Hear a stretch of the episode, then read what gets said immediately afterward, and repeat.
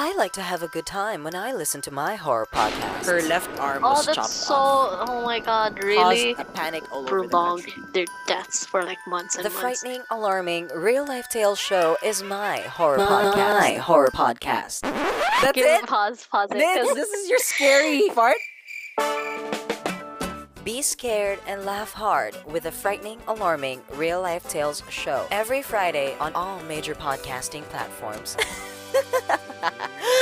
Don't say I didn't warn you. Gusto niyo bang malaman kung paano kami nakikipag-collab sa mga brands in the MTG Show podcast? We use Podmetrics, the easiest way to monetize your podcast. If meron kang podcast, sign up now at podmetrics.co and use my code DMTG ShowPod to get full control on how you monetize your show regarding of its size. Again, sign up now at podmetrics.co and use my code DMTG ShowPod. If you're an advertiser who wants to collab with us, head on over to advertiser.podmetrics.co and fill up the form. Again, Podmetrics, the easiest way to monetize your podcast. Mainit na diskusyonan. Masarap na kwentuhan. Malinamnam na usapan. At nakakagising na balitaktakan. Parang kape lang. My name is Jeff.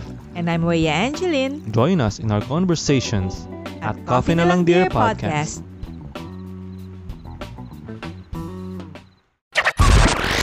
Hype Network presents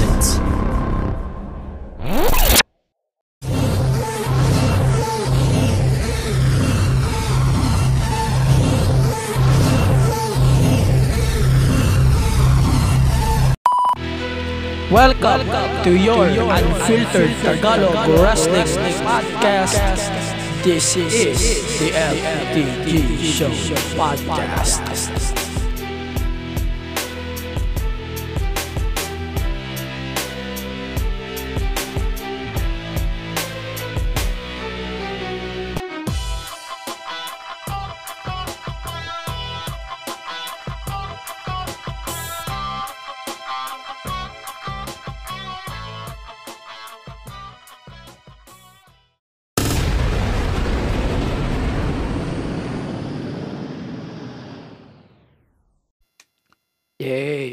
Friday, and you know what that means. Welcome to your unfiltered Tagalog wrestling podcast, and this is the MTG Show podcast, wrestling podcast.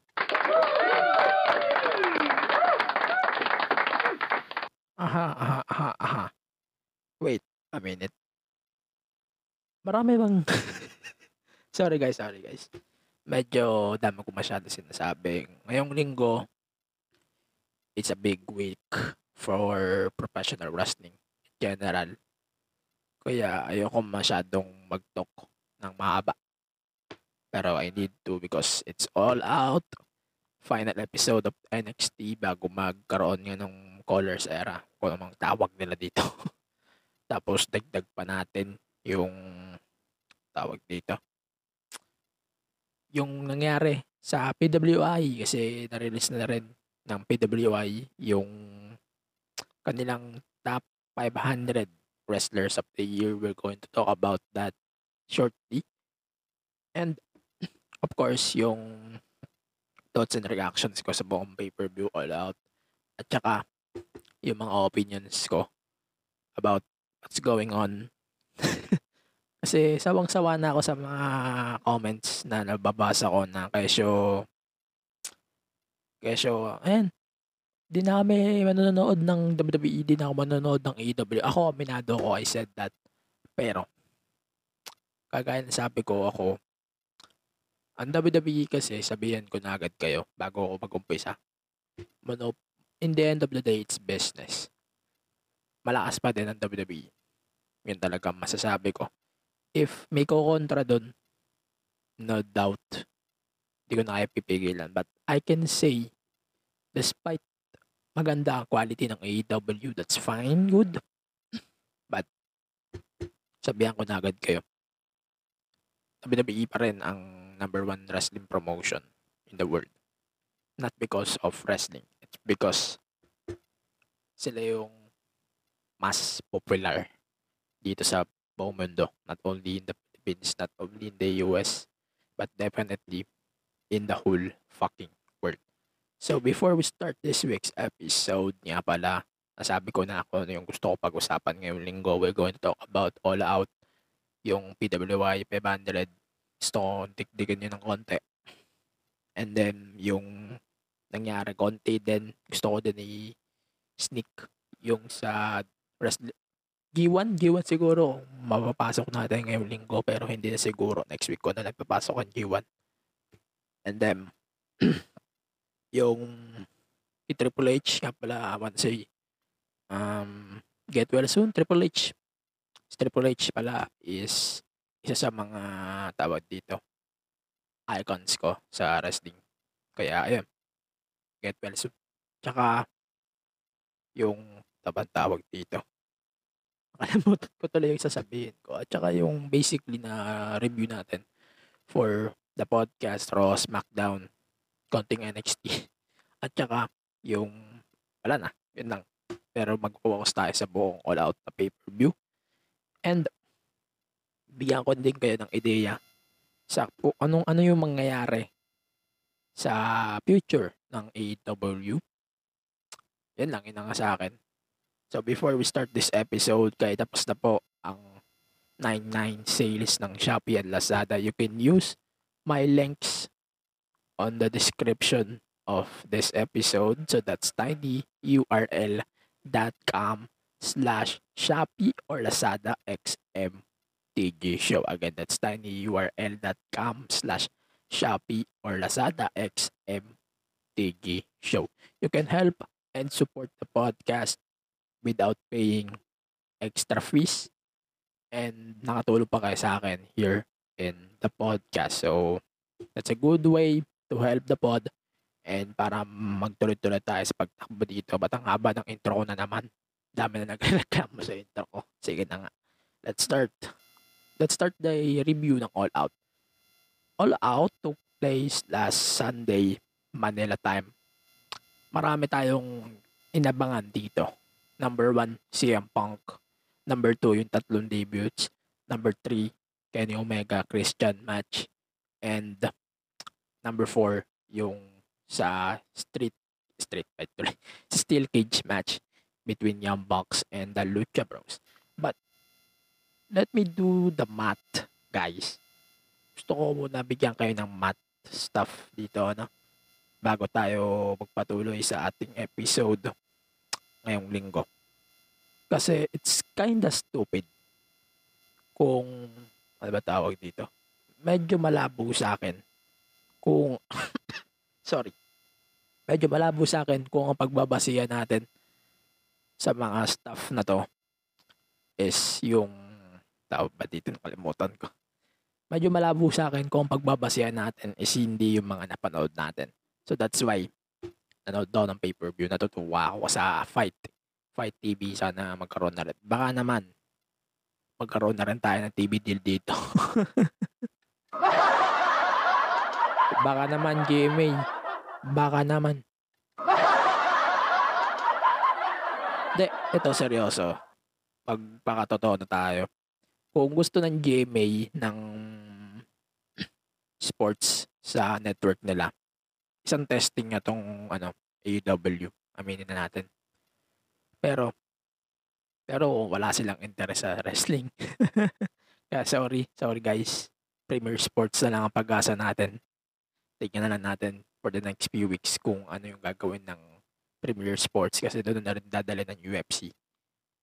And yun na, let's talk about All Out na. All Out na tayo, All Out. Ito, so nag-open ng All Out event with the TNT Championship. So it's Miro versus Eddie Kingston. So basically, it's a singles match for the TNT title. It's kind of okay para sa akin, pero parang ang feeling ko hindi pa siya time ni Eddie Kingston para maging champion, I guess. That's why binigay mo na lang kay Miro yung championship. And okay naman yung decision for me. Hindi siya exaggerated, pero okay lang. Maganda yung booking at the same time. Ayos lang yung match, not bad at all. Yun na nga sa akin. Pero I can say this one thing. Si Cody ang makakatalo kay Miro. Dahil ako lang. Ayoko mag-spoil. Ayoko magsabi ng kung ano. Baka makakatakihin niyo ako. Then, ito. Let's move on to Jon Moxley versus Satoshi Kojima. Ito, I swear guys, ito yung sa mga most underrated matches itong night. Pero parang wala. Okay lang sa akin. Sakto lang. Hindi ko pwede sabihin na maganda. Siyempre. Ba't ko sabi maganda kung di naman ako nagandahan? Ako tanga. De, eto, joke lang. Max D vs Kojima is okay lang. Not bad. Not bad talaga kasi hindi naman ito yung match na sa Japan talaga. Kung sa Japan talaga ito, maganda ito. Panigurado ako. Pero wala. We got it here at AEW. So, that's why medyo light. Hindi siya yung kagaya sa Japan na dugo-kundugo talaga.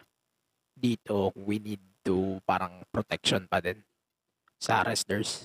That's why we got Jon Moxley parang binabaligtad lang sa Death Rider Paradigm Shift move. So, yeah. Okay lang yung match. Not bad. Pero, hindi ako masyado mag-expect ng outcome. Aside kay, kay Minoru Suzuki. And mamaya pag-usapan natin ng konti yung nangyari sa Dynamite kay Minoru Suzuki na sobrang ito yung isang mga pinaka-underrated pops nitong night na to sa All Out. So that's why ang ganda, I swear, na ulit nila yung nangyari sa Wrestle Kingdom ng mas maganda kumpara dun sa nangyari nga sa Wrestle Kingdom. So move on na tayo. So it's Dr. Britt Baker versus Krista Statlander for the Women's Championship. Not bad. Okay lang. Takto lang sa akin. Hindi ako masyadong, I can say na hindi ako masyadong nagandahan. But, na-impressive ako kay, sobrang impressive ni Britt Baker. Si Statlander, same thing. Impressive din. Pero, may hinahanap pa ako kay kay Statlander, nasa tingin ko meron kay Britt, which is yung, tawag ba dito, sa tingin ko mas talented talaga si Britt kumpara kay Stat. And sa pagpasok ni Ruby Soho, mamaya pag-uusapan natin si Ruby Soho, pwede natin ipasok to. So si Ruby Soho, siya yung nanalo ng Battle Royale. Casino Battle Royale, with the winner will face Britt Baker for the championship. So, it's kind of predictable. Yung return, yung debut, okay. Understandable na yan. Pero not bad. Kasi, na-restore niya pa din yung gimmick na galing sa WWE. And it's not bad. Sobrang impressive lang. Akala ko talaga si Thunder Rosa na rin yung mananalo because of the history between Britt and Thunder Rosa. But, hindi. We get a new feud, which is nice and good para sa akin. So, let's move on to Lucha Bros versus the Young Bucks for the AEW Tag Titles inside a steel cage. So, we got the grand entrance for the Lucha Bros. And parang ang tawag ko dito, hindi ko pwede sabihin flip show. Kasi ito itatawag ng ibang fans, flip show daw ang puta. Parang puro flips lang daw pinaggagawa ng box tsaka ng elite ng Lucha Bros dito. But hindi. They gave us one of the greatest steel cage matches in the history of AEW or even professional wrestling, or the best steel cage match in North American wrestling promotions since wala na akong tatandaan na year. Basta, sa tingin ko, ito na yung greatest. Isa sa mga greatest, kung hindi man. But, I can say na dropping the tag titles to the Lucha Bros is one of the best decisions of this night. Singit na rin natin ng konti. Sa tingin ko, dapat talunin din to ng Jurassic Express to Lucha Bros at some point. But, well-deserved victory. So, also we got Chris Jericho beating MJF for Jericho's career. So, basically, medyo nagkaroon tayo ng flashback at troll pa dito si MJF. And we got a 1990s story or end na medyo shitty na nakita ng referee, nagpin si Aubrey Edwards 1, 2, 3 and then and then yun, nakita na isa pang referee yun, so nagkaroon nga ng restart doon sa match and okay, it's okay lang sa akin. Sobrang cliche lang itong ending, but sa tingin ko ito yung wala na sa kabilang promotion right now na nakikita natin right now sa AEW. Excitement, yung hype andito. But sa Jericho bout na to, wala. Sorry guys. Ito, let's move on. CM Punk beating Darby Allin in a match. I can say na he's still Garrett. CM Punk still Garrett. But not the same Punk that we got from 2013, 2014, 2012. Ganun. Not the same Punk, definitely, na nakuha natin doon. But still, nag-deliver siya. Nag-deliver siya doon sa match. Pero, not the same Punk. Hindi na siya yung kagaya ng dati. So, that's why I'm good at Punk. Si Darby, props din kay Darby because I love Darby's performance on this match. So, that's why I gave it a higher score dito sa ating scores mamaya pag recap ko before they end up the pod. And then we got Paul White beating Curie Marshall in a match. Putang ina, ba't nandito to? Bakit nandito to? Huh?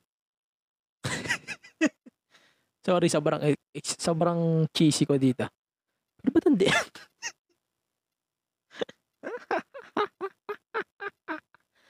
Ba't andito to? Sorry, di ko maseryoso. Ba't andito to sa card? Dito pa lang sa pagtawa ko, sa hindi ko na maseryoso yung sorry guys, sorry talaga guys. Hindi ko maseryoso yung laban.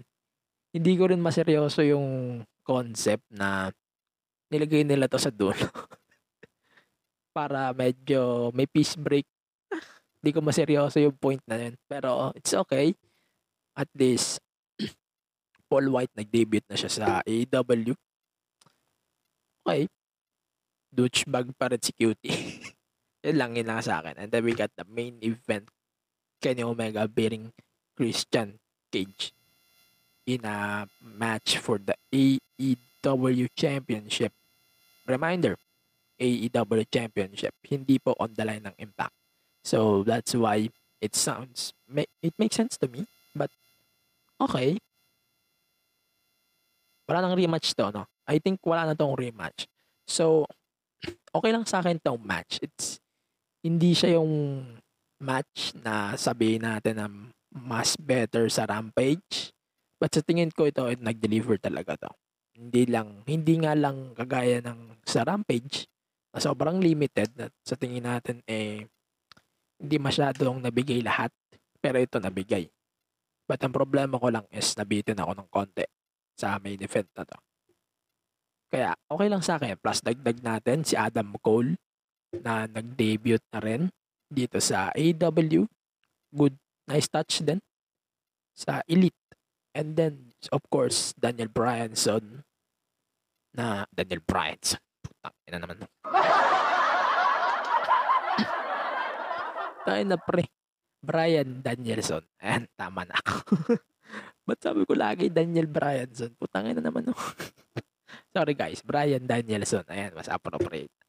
So, yung pagpasok nga dito is a nice touch din. And okay, it's fine. Sobrang ganda lang ng spot na to. And sa tingin ko, mag-shape up na talaga yung wrestling scene ngayon because of that moment. At mag-shape na rin. Matatakot na rin siguro ang WWE sa ano na to, sa move na to na ginawa ng AEW. Sobrang laki nito para sa kanila, sa tingin ko. Kaya magbubo na tayo sa Dynamite. Medyo mabilis lang tayo sa Dynamite. So we got a Dustin Rhodes versus Malakai Black match. Medyo okay lang sa akin. Pero I think mas maganda pa dito yung nangyari last week kaysa dito. Natatawa lang ako, mas maganda pa yun kaysa dito. Okay lang. Okay lang siya pero Jesus Christ. Mas gusto ko lang talaga yung last week. Yun lang sa akin. And then you got the CM Punk versus CM Punk versus Team Taz. Yun na yung susunod yung feud sa tingin ko. Ang comments ko lang dito, gusto ko siya kasi nalalayo si CM Punk sa title picture. Natutuwa ako doon. Good thing yun kay Punk. But at the same time, parang ang nakikita din natin is papunta rin si Punk sa isang title picture. The future siguro. Not today, not at full gear, but definitely at the future. Siguro, malalaman natin after ng full gear. Definitely. Pero hindi ako mag-expect na si DB yung kalaban niya. But, let's stick with Team Taz muna for now. Big deal. Hindi naman siya sobrang big deal sa akin. Na-cringe lang ako sa promo niya. But pouring Team Taz on CM Punk is a nice touch. At least wala si Punk sa title picture. Yun lang sa akin. And then, we got a MJF hostage. Ewan ko ba ang tamang term dito. Ang ganda ng ano niya dito, yung tamang trash talk ni MJF dito. And nagtitis na rin dito si Wardlow ng turn. Kasi medyo nagalit din si MJF kay Wardlow kasi hindi siya siniputan nung Sunday. Hindi rin siya sinave. Kaya parang umay na siya kay Wardlow. Good to know na nakikita na natin yung heat tingin natin effective pa rin yung hit ni MJF. Lumapit siya sa crowd, sobrang effective. I think nag-cross sa line pero sobrang effective. And then at least nakita natin si Brian Pillman na andito sa segment. Sobrang sa tingin ko sobrang ganda ng spot niya ng pasok dito. Pero yung kay Wardlow nga lang, I wish na ginawa niya na agad yung turn ngayong linggo. But wala, ibibuild pa nila siguro to. And si Wardlow, the future siguro. Ito yung makikita ko na world champion in the future. Yan. Yun ang sa akin. And then, we got, ano ba tawag dito? Yung dulo na, I think. Teka. So, we got... Teka. Brian Danielson. May segment ditong Elite So, we got the Elite. Nag-promo dito yung Elite. And then, parang nagalit si Adam Cole kay Tony Schiavone. Kasi, kay Britt Baker. And parang pinalaya siya. And then, nag-cut siya ng promo. And then, sinabi niya ng dominance ng Elite. And then lumabas si Daniel Bryanson. Parang in-snatch yung microphone, nag-face off silang dalawa. And sorry guys, sorry for that. And then parang ayun, putang ina naman. Parang nakita natin dito na sobrang dominant ni DB. At sa tingin ko magtutuloy-tuloy pa the next few weeks, mag-lead siguro yun sa isang pay-per-view match sa November full gear. And yun, at least nakikita pa rin natin yung dominance ng Elite despite Bucks losing the belts despite sana matalo na rin ng sana matalo na rin ang Good Brothers siguro. Pili ko magiging desperate mode sila dito. Yun. Yun lang sa akin. Wala na masyadong comments. And then, we got Jon Moxley versus Minoru Suzuki. Ang nakikita natin dito, medyo gusto ko lang mag-comments. Yung pagkakat ng team ni Minoru Suzuki is a big dick move by AEW. And then, the match is, hindi tumagal to. Wala pa siyang 10 minutes. But sa tingin ko, nag-deliver tong match na to. It's not bad. Pero hindi na ako mag-expect masyado. Kasi sa Dynamite to nangyari. Kung sa pay-per-view nangyari to, man, sigurado ako mas maganda siguro to kung sa pay-per-view to nangyari. So, yan. At least na-deliver niya yung ano. Na-deliver nila yung match. At yung spot ni Jon Moxley sa main event na to, sa tingin ko, nakuha niya yan. Kasi, Cincinnati to eh.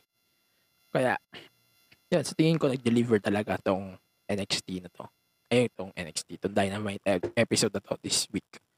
So, medyo lalay-lay na tayo ng konti. So, we got the SmackDown. Medyo konti lang ang ating pag-uusapan dito. So, let's focus on Finn Balor versus Roman Reigns on this match. The match is kinda okay para sa akin. Medyo satisfied ako sa naging outcome. Obviously, Roman winning the match. Hindi na ako masyado mag-expect na manalo dito si Finn. But at the same time, parang feeling ko, may gut feeling ako na mananalo si Balor using the demon character. May gut feeling din ako na baka talunin ni Brock yung demon character. Pero marami tayo dapat palaman sa Saturday sa SmackDown if ganun din yung hula ko. Kung ganun pa din magiging hula ko, yun ang pagtutukan na natin this week. And then, eto, nagtuloy-tuloy na yung Happy Corbin gimmick. Pero putang ina mo, Logan Paul. Lagi ko sabihin yan dito sa pod. As long as nakikita kita dito, putang ina mo, sawang-sawa na ako. Ito yung return, ito rin yung debut na hindi ko kailangan. Hindi ko rin need. And definitely, hindi natin kailangan tantapat na sa All Out o AEW. Putang ina to, hindi to nakakatulong. Dito nakakatulong sa TV time ng AEW. Let's say, WWE is sports entertainment, AEW is pro wrestling, but dapat si WWE kabahan na to. Totoo lang, dapat kinakabahan na to in terms of wrestling kasi marami na rin aalis sa promotion. Let's talk about it later in the show. Pero, sa tingin ko, parang nawawala na yung wrestling masyado sa E. I wish na mayroon pa to. Ito dapat yung hindi nawawala. Yung slot na meron sa AEW ngayon, which is wrestling nga. Ito yung meron ngayon sa AEW na wala sa WWE. Mamaya pag-usapan natin. So, I love Logan Paul daw. Itong segment na to ni Logan Paul. Pero hindi na ako mag-expect masyado ng magandang segment. And satisfied lang ako kasi napupush pa din yung character na to ni King Corbin. Hindi pa din siya nag-turn, however. And then, na-official na din yung Becky Lynch versus Bianca Belair for Extreme Rules. Kaya yun lang yung pag-uusapan natin for SmackDown. Let's move on to Raw. And konti lang din to sa Raw. Kasi mag-rant ako mamaya. Una natin pag-usapan sa Raw is yung gauntlet match. Gauntlet match na sobrang haba, pocha. Alas nagputol-putol ata to sa tatlong segments o dalawa ata. Isama rin na lang natin para mabilis tayo. Lashley yung MVP wins the match. Hindi ko natanda kung sino yung mga sunod-sunod. Basta sa tingin ko, kung next week na to gaganapin yung match eh. Pero yung Orton versus Lashley gaganapin siya sa ER. So, conclude na lang tayo. Baka manalo RK Bro. Tapos ipipin niya si MVP. or baka i-protect si Lashley. Oh, of course, ipoprotect si Lashley. Kaya si MVP yung sasabit dito. And then, we got a Charlotte versus Najax nga for the title nga. Parang ang nakikita ko na din dito is pawala na yung Naya Shayna team.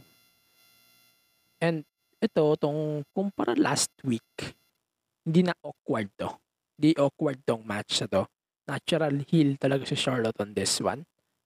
And tino-trigger na nila yung split up nila Shayna and Naya. Ito na yung opportunity. Ito yung opportunity ngayon sa tingin ko. The best opportunity to push the heel turn or face turn ko namang meron din. Pero mas maganda siguro si Shayna mag-turn dito. Sa tingin ko lang, take ko lang yun. Pero layo tayo ng konti kasi nagdag ko lang si Alexa Bliss. Parang hindi na consistent talaga tong gimmick ni Lexi, sorry, sa akin. Pero it's gonna be a good match. Supernatural gimmick stuff. Sa tingin ko, ano to yun, hindi siya magiging cinematic match. Pero bibigyan tayo siguro na ito magandang laban. Yun ang makasiguro ako. And then, wala na akong masyado kailangan pag-usapan. Ano na kaya nangyayari kay Jomo? Confused lang ako. Sobrang confused lang talaga ako. Ano nang push ni Jomo? Kala ko ba Miz versus Jomo? Wala. Wala pa rin si Jomo. Ang cringe eh. Wala pa rin si Jomo. Sobrang sakit. So, basically that's it for NXT this week. Yan lang.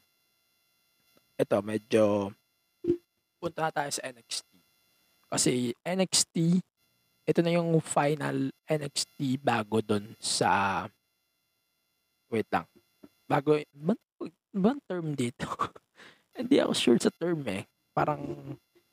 Ayoko magsalita ng... Ano bang? Putang ina naman. Hindi ko maiisip eh. Colors NXT? Labo. Ito, so, napanood ko yung Kayla Rae versus Ember Moon.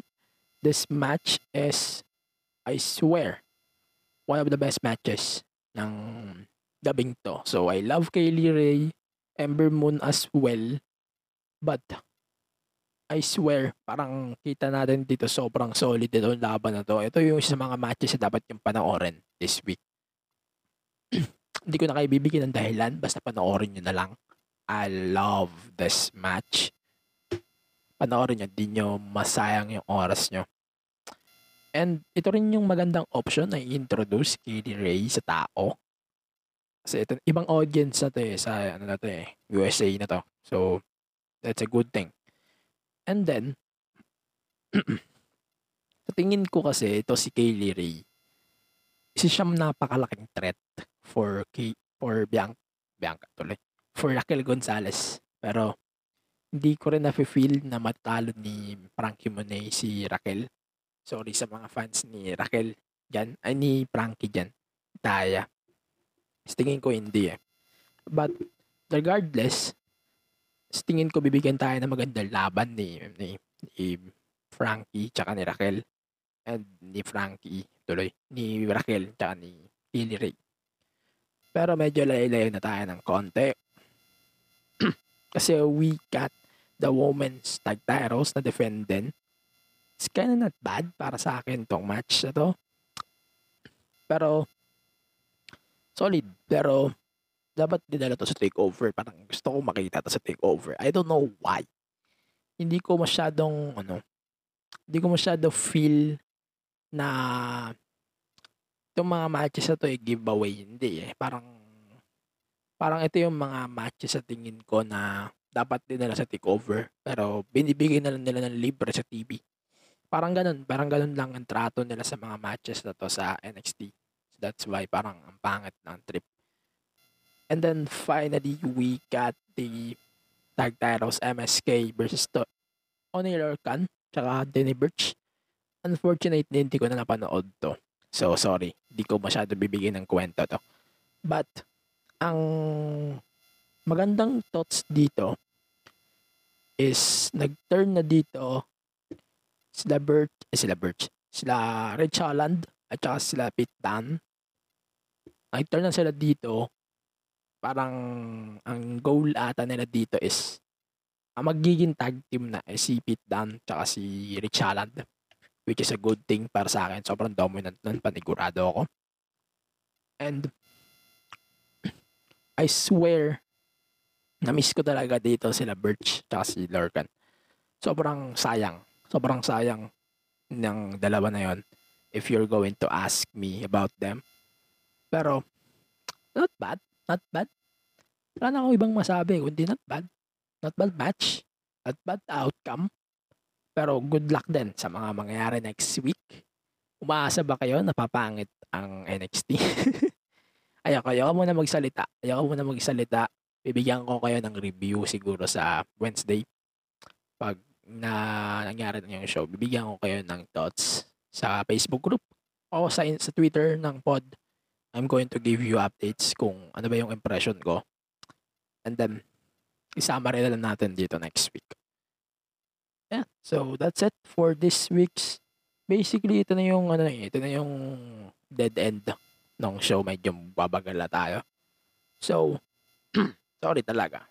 Pinaplema ako sa episode to. So, please guys, bear with me. Marami pa tayo pag-uusapan. So, teka lang. At continue na tayo po siya.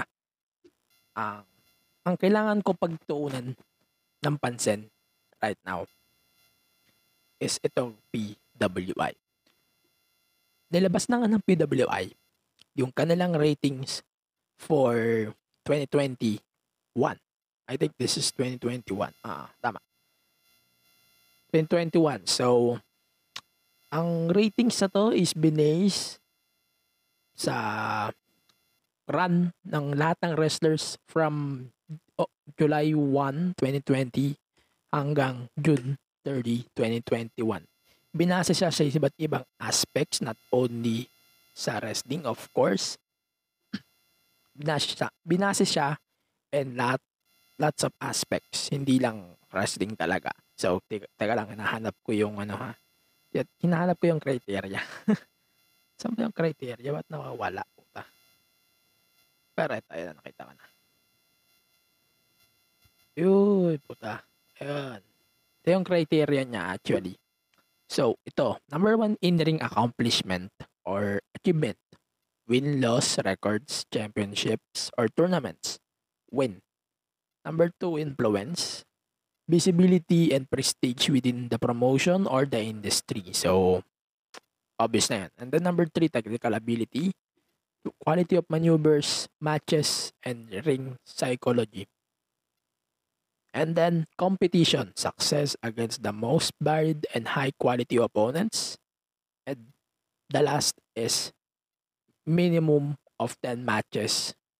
Total of 6 in several months. So, babasahin ko sa inyo ang top 20. Bahala na kayong magbasa kung ano yung thoughts nyo, pero ako sasabihin ko yung top 20. And if may kilala pa ako, I'm going to read it to all of you. So number 1, obviously Kenny Omega. 2 is Roman Reigns. Number 3 is Bobby Lashley. Number 4 is Drew. Number 5 is Kota Ibushi. Number 6 is Jon Moxley from number 1 last year. Number 7, Will Ospreay. Number 8 is Finn Balor. Number 9 is Shingo Takagi. Number 10, Rich Swann. Number 11, Cody Rhodes. Number 12, Orton. Number 13, Big E. Number 14, Darby Allin. Number 15, Tetsuya Naito. Number 16, Karen Cross. Number 17, Ultimo Guerrero. Number 18, Suwama. Number 19, Chris Jericho. Number 20, Jonathan Gresham. I think, di ko sure ko na promotion to. Correct nga na lang ako na promotion niya. Si Okada, number 25, si Walter na dapat nasa number 10, putang ina kasi, ewan ko ano ba ang Thailand kung ba't di nila nilagay, is number 28. Si Evil, number 29, 30 si Aldes, si si MLW World Champion Jacob Fatu, number 31. DB, number 36. Moose, number 40. Jay White, 39. Minana pa ako, teka. Si Seth Rollins, number 50. 48. Si Kyle O'Reilly, number 50. Sino ba ba? Wala na ako masyado nakikita. And then Sheamus, number 56. Kevin Owens, number 63. Sorry. Si Jungle Boy, number 69. Bray Wyatt, number 74. Si Sanado, number 71. Trevor Murdoch, number 78. Tapos Nakamura, number 82. The Miz, number 89. Minoru Suzuki, number 87. And then Chris Bane, number 94. Pete Dunne, 100. Yun lang. Yun lang ang gusto kong basahin. Thoughts? Simple lang. Dismayado ako sa pagpasok ni Moose. Any Rich Swann sa number 10. I don't know why. Parang na-upset ako ng konti. Kasi sa tingin ko, mas maganda yung naging matches ni Walter. Although, pwede ko rin sabi, kasi dahilan din siguro kaya hindi nakapasok si Walter sa number top 10 is because of it, hindi masyado active ang NXT UK. Isa yun sa dahilan. Aminin na natin. Si Swan kasi, diba, from the duration time, eh, naging Impact Champion, naka-feud niya si, si Eric Young. And then, naging champion, Impact Champion, naka-feud niya yung, Good Brothers, Kenny Omega, and then Moose, and then Kenny Omega losing the belt to Kenny Omega. Kay Walter naman kasi, sobrang, I don't know, but satisfied ako sa mga matches niya during the duration. Especially yung sa UK, October last year, sobrang ganda nun po siya. As di nyo man lang pinasok sa top 10. O kaya 20. Anong katarantaduan to? Oo, sobrang nadidismaya ako, sorry, sa PWI. And then, dagdag pa natin. Sa mga fans na sobrang hilig magreklamo dito sa PWI na to, wala kayo dapat reklamo. Kasi, let's mag-agree na tayo. Hindi porket nanonood ka lang ng WWE, it doesn't mean na i-discredit nyo si Kenny. Yun ang wag na wag nyong gagawin. Si Kenny this year, sobrang ganda ng run niya. From being the AEW Tag Champion, naging AEW Champion, nakapag-defend sa AAA, nakuha niya yung Impact title, na-defend niya yun sa pay-per-view ng Impact. And then, of course, the AEW title, na-defend niya in several locations. Kaya hindi niyo pwedeng musgahan si Kenny dito. Na hindi niyo pwedeng miscredit dito. And wala rin masyadong debate na Kenny over Reigns. Si Reigns, aminin natin, magaling yung story ni Reigns ngayon. Sobrang galing. Maganda storytelling, yung run niya smooth. However, Tyros, now, di rin siya masyado nagkukumpit sa TV. Kaya, ito yung dahilan kaya sa tingin ko mababa si Reigns. Wala akong masyado problema sa iba. Si Lashley, no doubt, sobrang ganda ng run niya from being US Champion to WWE Champion, no doubt about it. Sobrang ganda ng run niya, especially the Hurt Business run. And then, Drew McIntyre up. Naabutan niya pa dito yung run niya as WWE Champion. So, I think yun ang isa sa mga reasons. That's why he's here in the list sa top number 4. Number 5 is Ibushi. I think his Wrestle Kingdom win at Wrestle Kingdom 15 and the G1, ito yung dahilan kaya andito siya sa list. Number 5. Number 6, Jon Moxley, no doubt. Sobrang ganda ng run niya. I think pasap pa siya dito sa AEW title. And then, nakapag-compete siya and teka, nasa dulo ng tila ko eh. Siya yung naging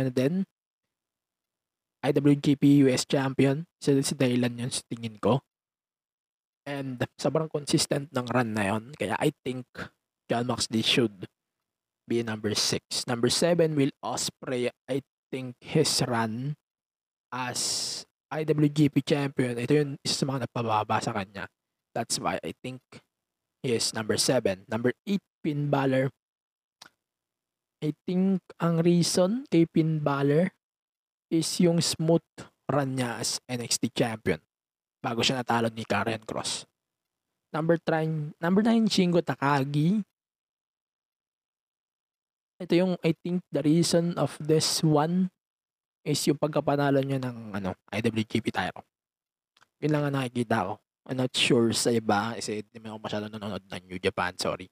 Number 10, Rich Swann. I think the reason why is here in the list is yung IWGP tuloy. Impact na run niya plus his feuds with The Elite and Moose. Ilang nakikita ko. So, yan. Ilang masasabi ko sa PWI, walang debate. Wala tayong dapat pagdebatehan kay Reigns at saka kay Kenny. Para silang magaling. Pareho sila nasa top of the game, kaya lang si Kenny mas maraming titles at mas active sa wrestling. Kaya mas active sa scene and sa matches na lang mas active si Kenny. Kaya wala kayong dapat pagdebatehan, Reigns. Para si Reigns magaling yung storytelling ng kanyang story ngayon. Kaya wala tayong dapat pagdebatehan talaga. Pero mag-agree ako, Kenny over Reigns talaga dito sa PWI.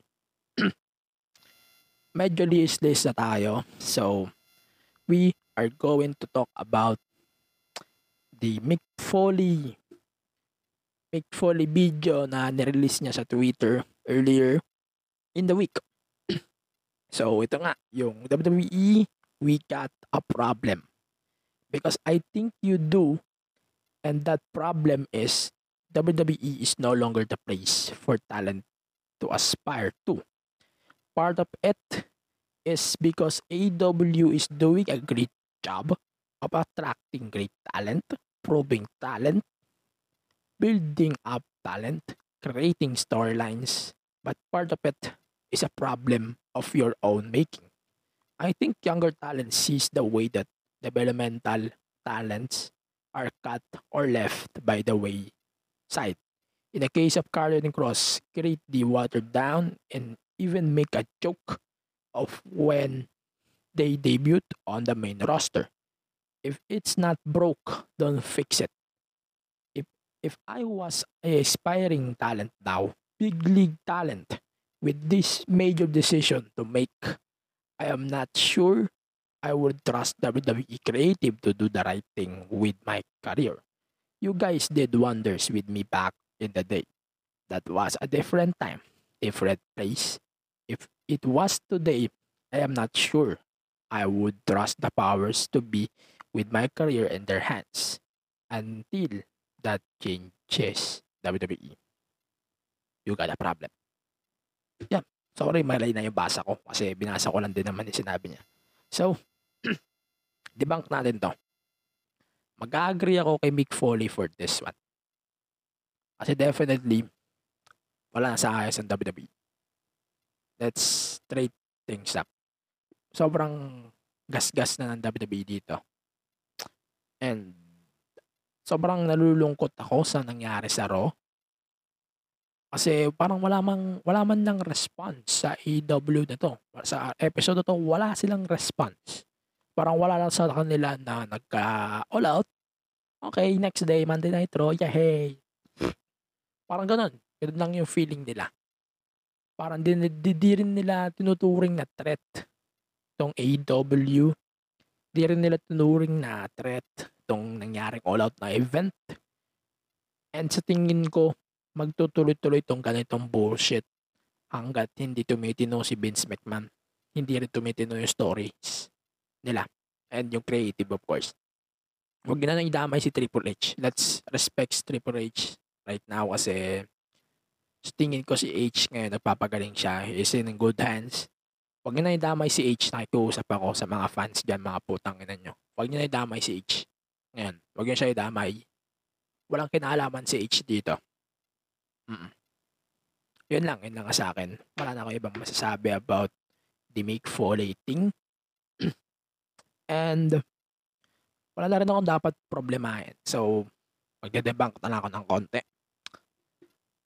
Sa inyong mga wrestling fans, especially here in the Philippines, magpakatotoo nga tayo. Bakit maraming nabibiter ngayon sa pagde-debut ng ibang talents sa opposite company like AEW, Impact, Ring of Honor, New Japan? Bakit? Bakit dumarating sa point na sobrang bitter nyo, na sobrang yung tipo na, ay putang ina mo, ayoko na sa'yo kasi nag-debut ka na dyan, hinigupak ka. Ganun. And I'm sick of it. All you people should respect the talent at the company. Huwag ka maggintuta ng kumpanya. Hindi mo deserve magintuta ng kumpanya. Kung ang kumpanya na iyong pinasukan ay tinututa ka, umalis ka na. Kasi hindi na yung maganda sa'yo. Ganun din ang nangyayari right now in the TV, for example, kay Ruby Riott, kay Adam Cole, and yun na, kay CM Punk. Pero however, balik tayo. Sa tingin ko, wala naman dapat pagdebatehan itong mga fans na to about when, who, or what AEW's doing right now. They're doing great. Oo, may shortcomings din ng AEW, let's say. Straight na natin yun. May shortcomings din sila. But, sa tingin ko, mas nakapag-deliver na sila ng better storylines, better matches, and better outcomes than what WWE is doing right now.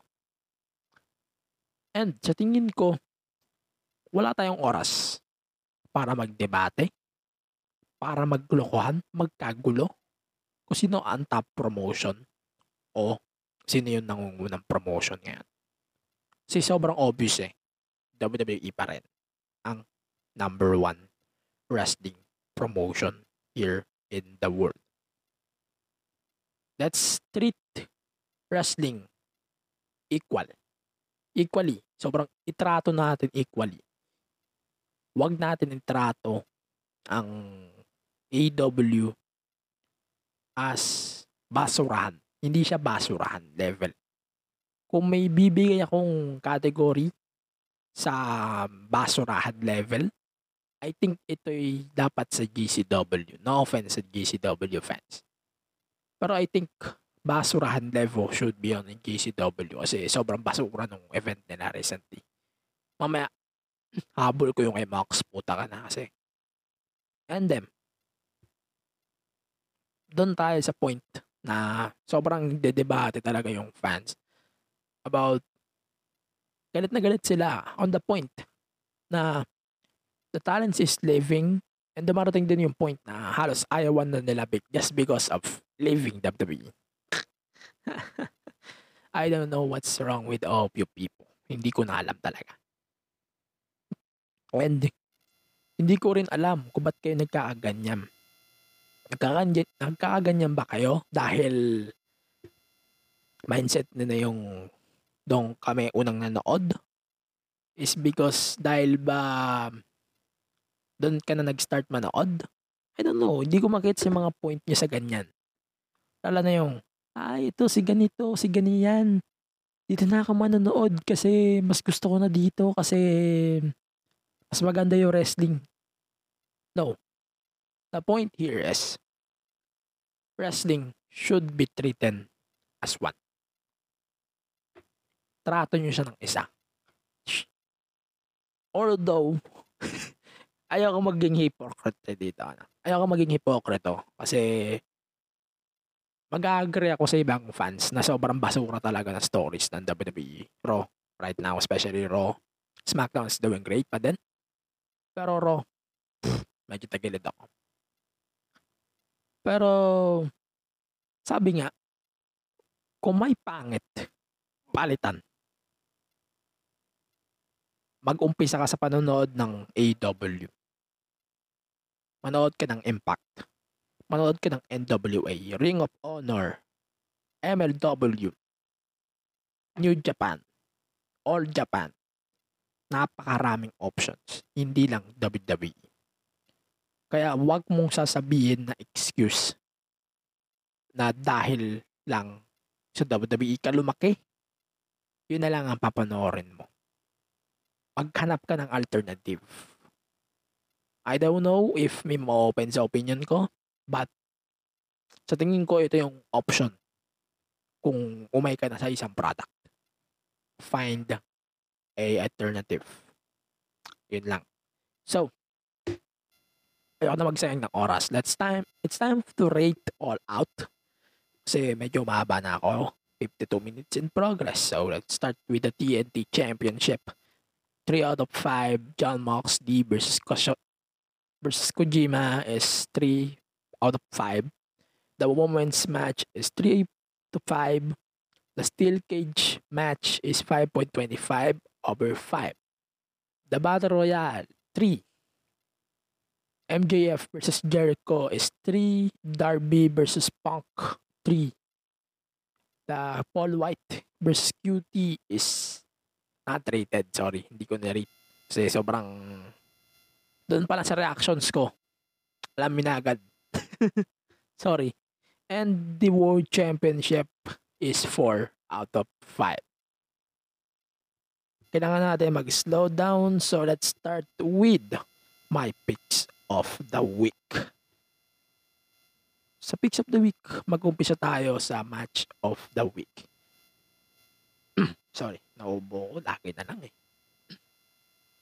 Sa picks of the week natin, mag-agree naman tayo lahat na ang pick of the week natin dapat is yung Darby tuloy. Yung steel cage match for the AEW Championship na nangyari nung Sunday sa All Out. I swear, hindi nyo makakalimutan yung buhay nyo pag pinanood nyo itong laban na to. Panoorin nyo to sa fight, panoorin nyo kahit saang platform.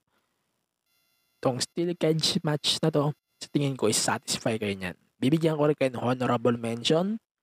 I think Kayla Rae versus Ember Moon is a must watch, and then yung last week then na Triple Threat is a must watch as well. Kasi yun yung sinabi ko last week. And then the woman of the week is kinda obvious, Nia Jax. And then the superstar of the week is Brian Danielson. No more comments. Obvious na yun. Napanood yun na lahat ng nangyari sa All Out.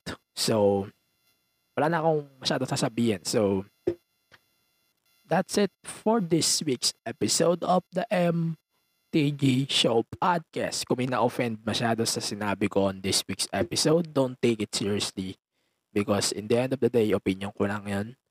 And if you're going to take my opinion seriously, go. I respect that. Pero sige, take it. Ayan, so next week na natin pag-uusapan ang G1 Climax 31. Next week natin pag-usapan, magbibigay na rin siguro ako ng predictions doon. And, yan. Yun lang sa akin. Naubo na ako, putya. So, that's it for this week's episode. Please follow, like, and share our podcast. Follow the podcast on Spotify, Apple Podcasts, Google Podcasts, Anchor, and on the podcast app. If you're listening to this podcast by Spotify, please press the bell, the notification bell, para hindi ka maiwan sa mga episodes natin every Fridays at 6 p.m. Manila time. Hindi ko alam kung kailan ko ito itadrop. Basta, ang standard time ko is 6 p.m. Manila, but I think I'm going to drop this episode early. I don't know why. And then, please rate the podcast as soon as you can sa Apple Podcast and other podcast platforms. And then, pakifollow na rin tong podcast sa iba't ibang platforms on Facebook, Twitter, Instagram, Twitch, TikTok at the MTG Show Podcast. And then, please support all of other podcasts here on Pipe Network. Visit pipenetwork.co for more Pipe Network shows, and then follow the Pipe Network on Facebook, Twitter, Instagram, and TikTok. So, and then, of course, the personal social media platforms at AG Penera on Twitter and Instagram. Please follow me if you can. Kung gusto nyo makakita ng runs na puro K-pop, joke lang. Na puro Chang, ha? Puro pakikinig kay Chang, ha? Eh, no? Joke lang. So, yun lang sa akin for episode number 66. Abangan nyo na lang kung ano yung susunod na episodes. That's a good episode para sa akin. Kaya abangan nyo. Abangan nyo na lang. Basta trust me. Abangan nyo na lang. So, that's it for this week's episode. Stay safe. Stay reso. Wash your hands. Register to vote. If you can, magpabaksin kayo please. Utang na loob. Yung mga kakalabas lang na names about the 2022, you know what I mean? Just drop him. Fuck him. That's it for this week's episode. Stay safe. Stay reso. Number 66 is in the books. We're out of here. Thank you. See you on the next episode. This is the MTG Show Podcast. Thank you very much. I love you so much. This is Mike and Ham from Please Pause. Meron kaming munting podcast where we talk about all things TV and film. And despite that, surprisingly, we are still married. Control freak ka kasi sa podcast na to. 30 seconds lang po ang meron tayo. Pakibilisan. From blockbusters to classics, superheroes to love teams, hit series to teleseries, join us as we have meaningful and meaningless conversations on the stuff we watched. Someday, mababago ko rin ang tagline na yan. Check out Please Pause on Apple Podcasts, Google Podcasts, Spotify, and other major podcast platforms. See you there!